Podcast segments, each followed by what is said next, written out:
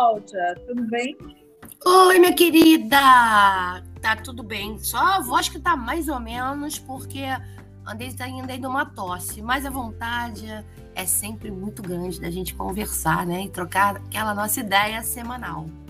Ah, verdade, verdade. Tô meio cansada esses dias, não tô muito bem, mas a gente tem que se ver aqui, tem que se escutar, tem que chamar as pessoas, temos que falar, é muito bom, é muito bom a gente estar aqui no nosso pod, Amiga é Furada.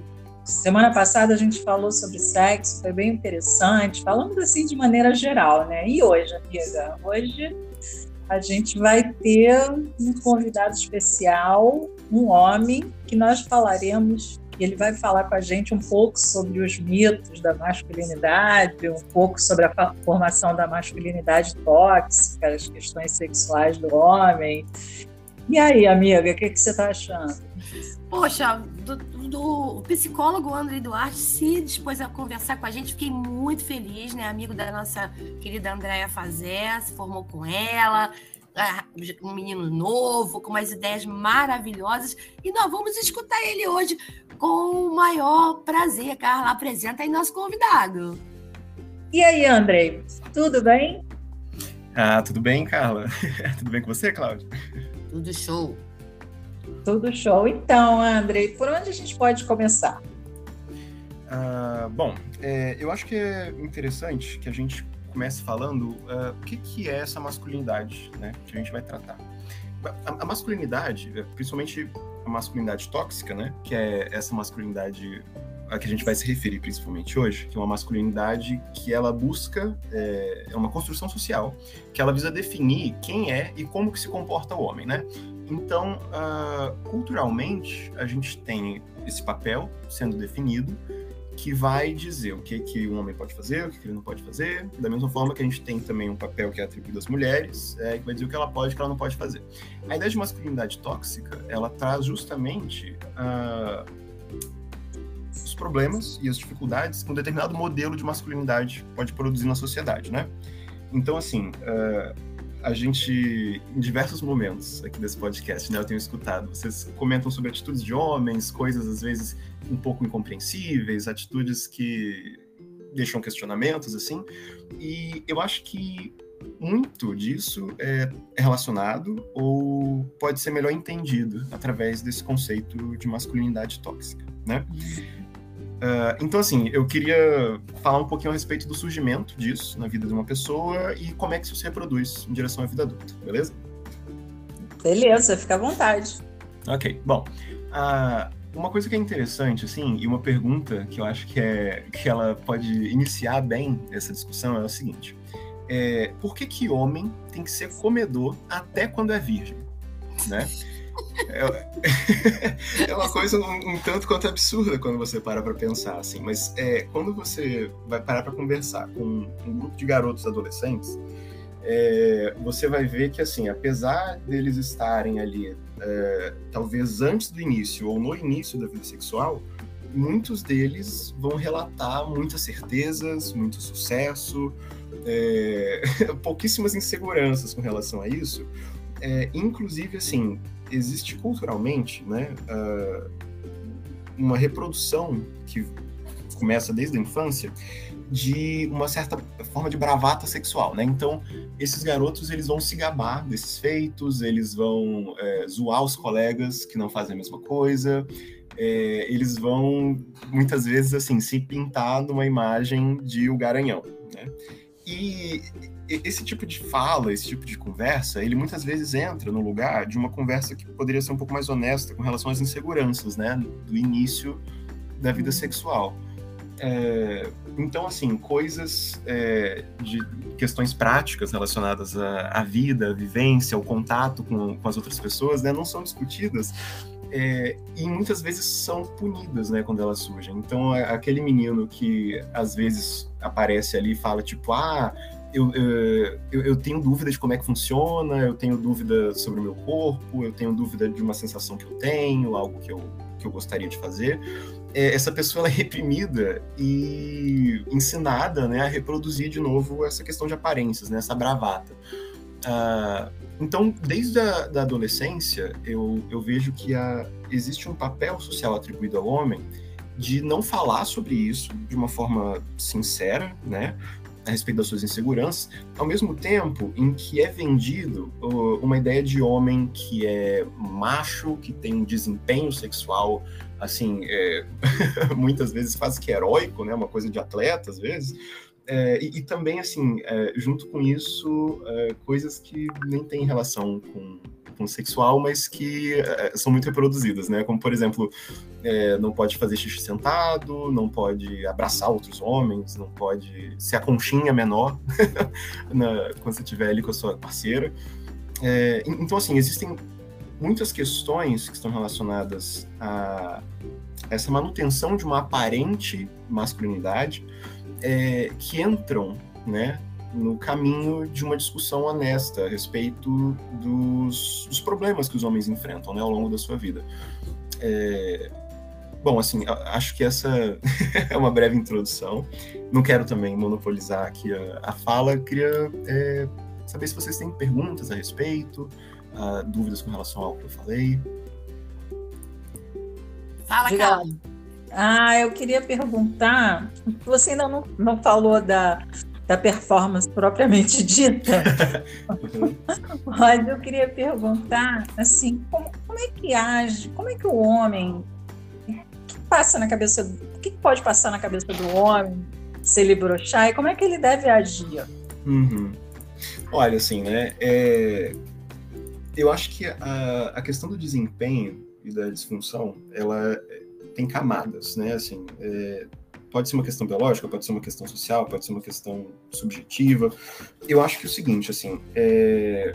independente da razão pela qual acontece a broxada, né, uh, eu, eu acho que é importante haver uma, uma certa uh, sinceridade do homem com relação a isso, né, de tentar entender, é...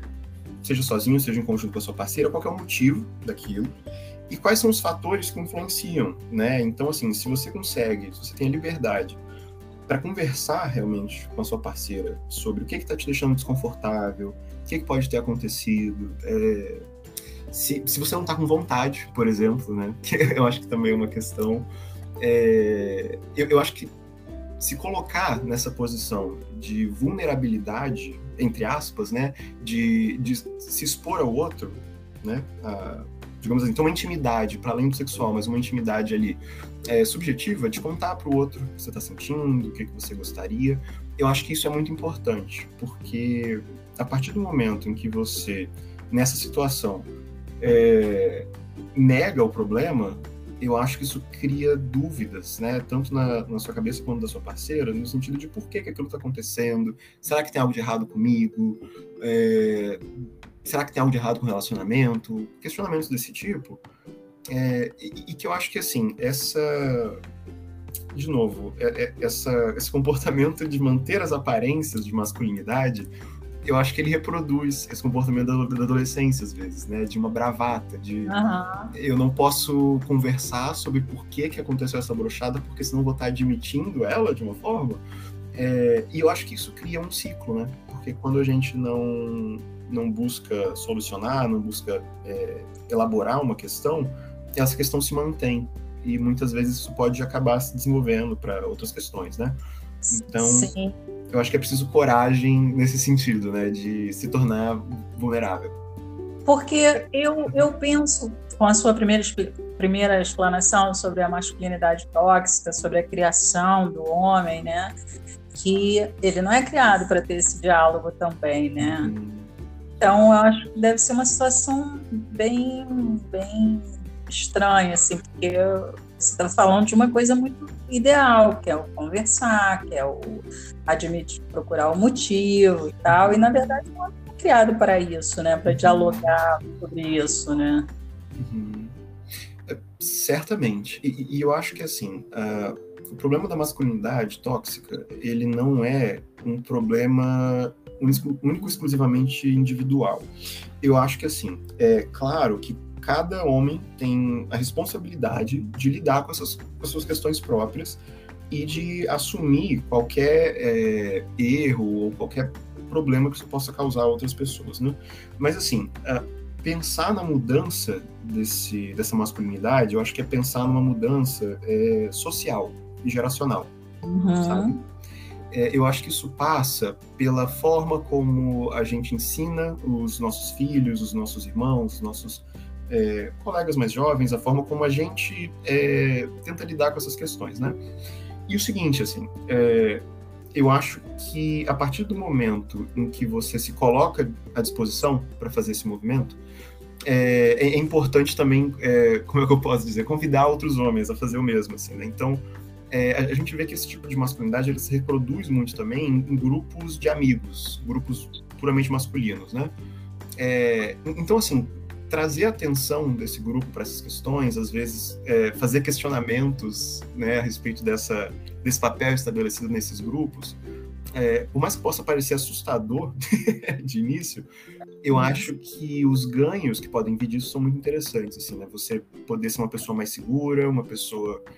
É, que tem uma capacidade de expor seus problemas, né, de é, se conectar com o outro num nível de trocar experiência, de tentar entender como que o outro vivencia isso, quais são as soluções dele para isso, né? Então acho que isso pode oferecer muitas vantagens também. Agora, você acha que a, essa a mentalidade Está tá muito estagnada, ou você acha que está havendo um movimento nesse sentido de melhorar essa criação, de melhorar essa relação, esse diálogo? Olha, é...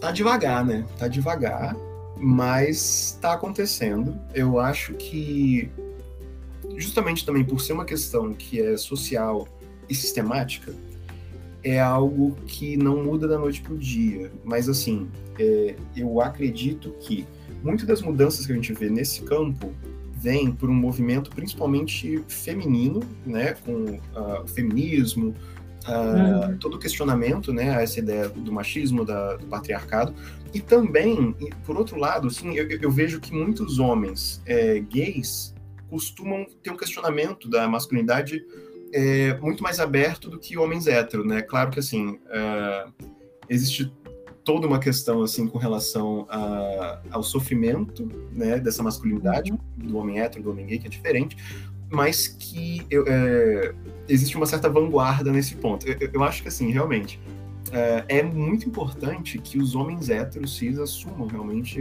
a responsabilidade É, de discutir essas questões também, sabe? Porque, afinal de contas, eles também são afetados, né?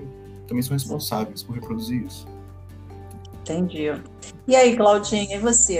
Ah, também quero fazer uma pergunta. Ô, Andrey, vim de uma família, tá, de machistas. Uhum. Frases tipo, cachorro que foge do osso, pau nele. Eu escutei desde pequenininha. Tenho pai, irmão e um monte de gente da família que... estão melhorando, tá? Então, ontem eu vi uma cena na novela lá que o rapaz não queria dar continuidade lá nos beijinhos, sei que ela foi embora e a mulher ficou pensando, meu Deus, é comigo? Tem alguma coisa a ver comigo? Será que eu não, sei lá, eu não sou legal, não sou bonita, não sou... Ficou lá fazendo suas, suas, suas perguntas, né? Pra ver o que, que tinha acontecido. Então, eu queria saber de você isso. Quando o cara também não tá afim, tá? Não tá afim, não tá com vontade de... Nem, não vou dizer nem de chegar ao sexo, mas não continuando. Tava querendo mais era continuar vendo ali o, a série, né? O, conversando. Ele, ele, como é que ele faz? Como é que ele faz para não ficar aquela coisa de, é, pô, eu vou magoar, né, a minha parceira? Como é que ele faz? Né? Olha, é uma posição que para para alguém que está buscando manter uma aparência de masculinidade forte é bem complicado, né? Porque é aquela coisa, né?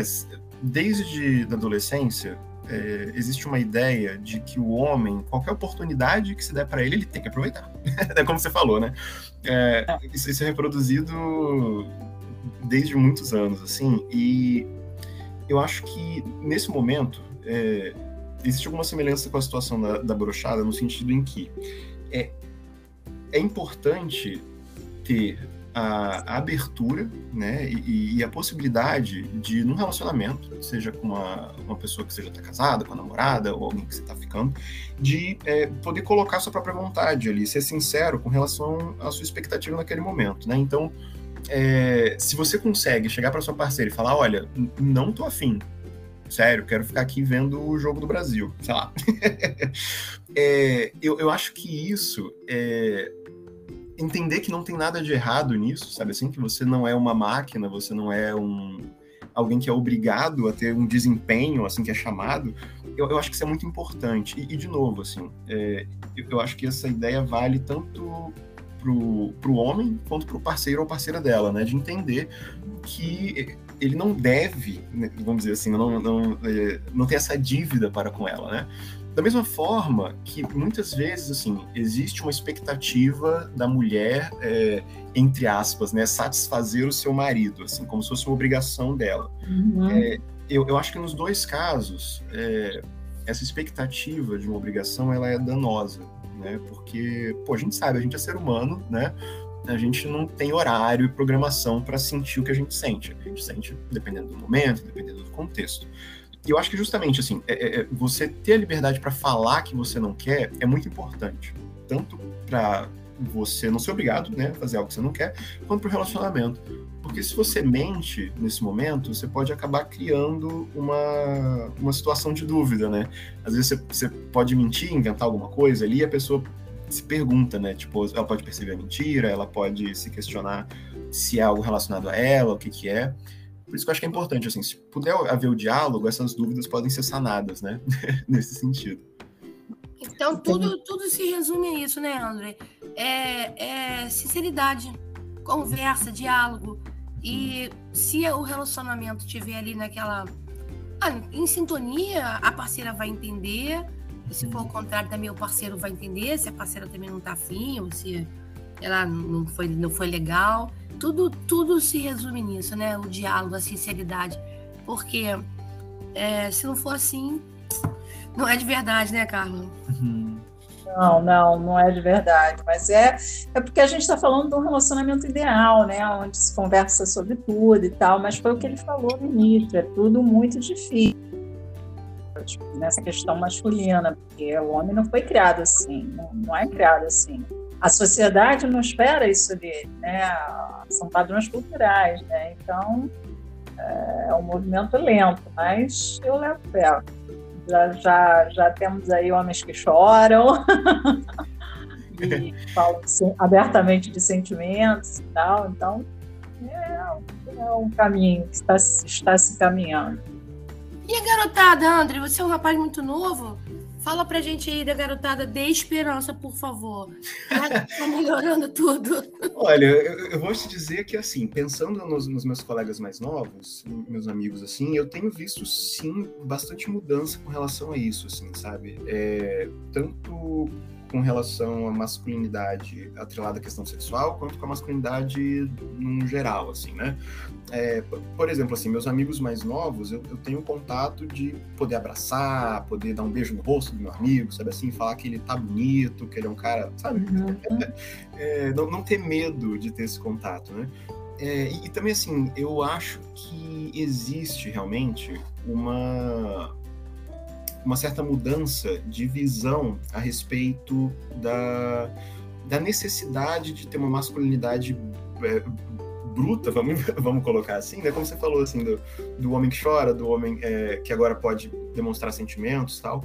Então, eu acho que existe uma abertura, uma oportunidade, né? Que é, pode ser explorada hoje em dia, tanto por quem é mais novo, quanto por quem é mais velho, né? É, claro que assim, né? Como vocês falaram aí, não vai ser uma mudança do dia pra noite, e não existe um, um casal ideal, onde esse diálogo vai acontecer, digamos assim, né? De forma automática, né? Você se abre pro diálogo, tá pronto ali. É, eu, eu acho que esse tipo de coisa é algo que... É, é trabalho de formiguinha, sabe assim? E é uma coisa que... Assim como qualquer hábito, como qualquer... coisa que a gente traz de muitos anos, ela não vai embora de forma absoluta, de forma... Não tem como eu... O avanço que eu faço esse ano, ele não vai se manter até o resto da minha vida, né? Pode ser que esse ano eu mude minha opinião a respeito de uma coisa, comece a me comportar de uma forma a dialogar melhor, daqui a pouco eu vou ter um, um retrocesso nesse sentido, posso ter uma dificuldade. Uh, então, assim, é um caminho que ele é feito de degrau em degrau, vamos colocar assim, né? E eu vejo que na juventude, é, muitos passos estão sendo dados nesse sentido.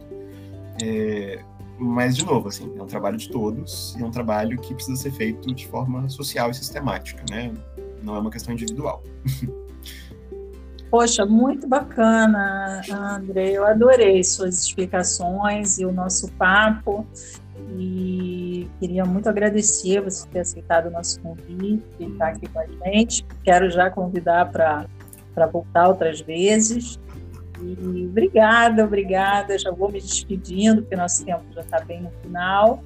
Se você quiser fazer alguma consideração final, fica à vontade, mas eu já me despeço. Um beijo grande para você, outro para você, Claudinha, outro para os nossos ouvintes e até semana que vem. Fala aí, Cláudia. Ai, André, fiquei muito feliz, muito feliz mesmo de escutar e é esperançosa, tá? Então, para mim, que já estou velha, mas para minha, para nossas netos, né, Carla? Nossas netas, Isso. nossos netos, as coisas vão mudar, acho que estão mudando sim. Estão mudando e frases como aquela que eu falei lá no meio, a gente não escute mais, tá? Uhum. Um beijo para você, André, muito obrigada. Diz aí o que, que você achou. Foi bom para você, querido? Foi ótimo. É, eu acho que, como diz Elis Regina, né, como nossos pais, o novo sempre vem, né? E ele vai vir, e tá vindo aí. É, no mais, eu, eu queria agradecer muito né, o convite de vocês, Carla, Cláudia, vocês são muito simpáticas. Eu acho que o podcast de vocês é um espaço muito interessante para a gente conversar sobre questões muito importantes, né? Eu queria fazer só uma recomendação para quem... Porque é o seguinte, né? Esse é um tema tão amplo e eu basicamente falei de coisinhas aqui, né? É, pincelamos, né, alguns temas, mas eu acho que isso pode ser explorado é, e tem muitos homens que eu imagino que gostariam de ouvir mais sobre isso, mulheres também. É, tem um outro podcast é, que chama Sobre o Prazer Deles, que discute justamente essa questão da masculinidade, da sexualidade, e que eu acho que pode ser bem legal para quem quiser saber um pouquinho mais sobre esse tema, ok? Muito bom. Obrigado. É... Bom, com vocês. Tá bom. Obrigada, Boa. Valeu mesmo. Um beijo, Carlos, um beijo. Um prazer enorme estar com vocês aqui. E é sempre muito interessante, né? Esses nossos papos aqui, a gente aprende um pouquinho mais todas, todas as vezes que a gente se encontra. Beijo grande, boa noite. Quem quiser contar uma história pra gente, manda lá mensagem pro Amiga Furada, tá? Pro nosso Instagram. E estamos aqui para escutar a tua história. Tchau, gente. Beijo.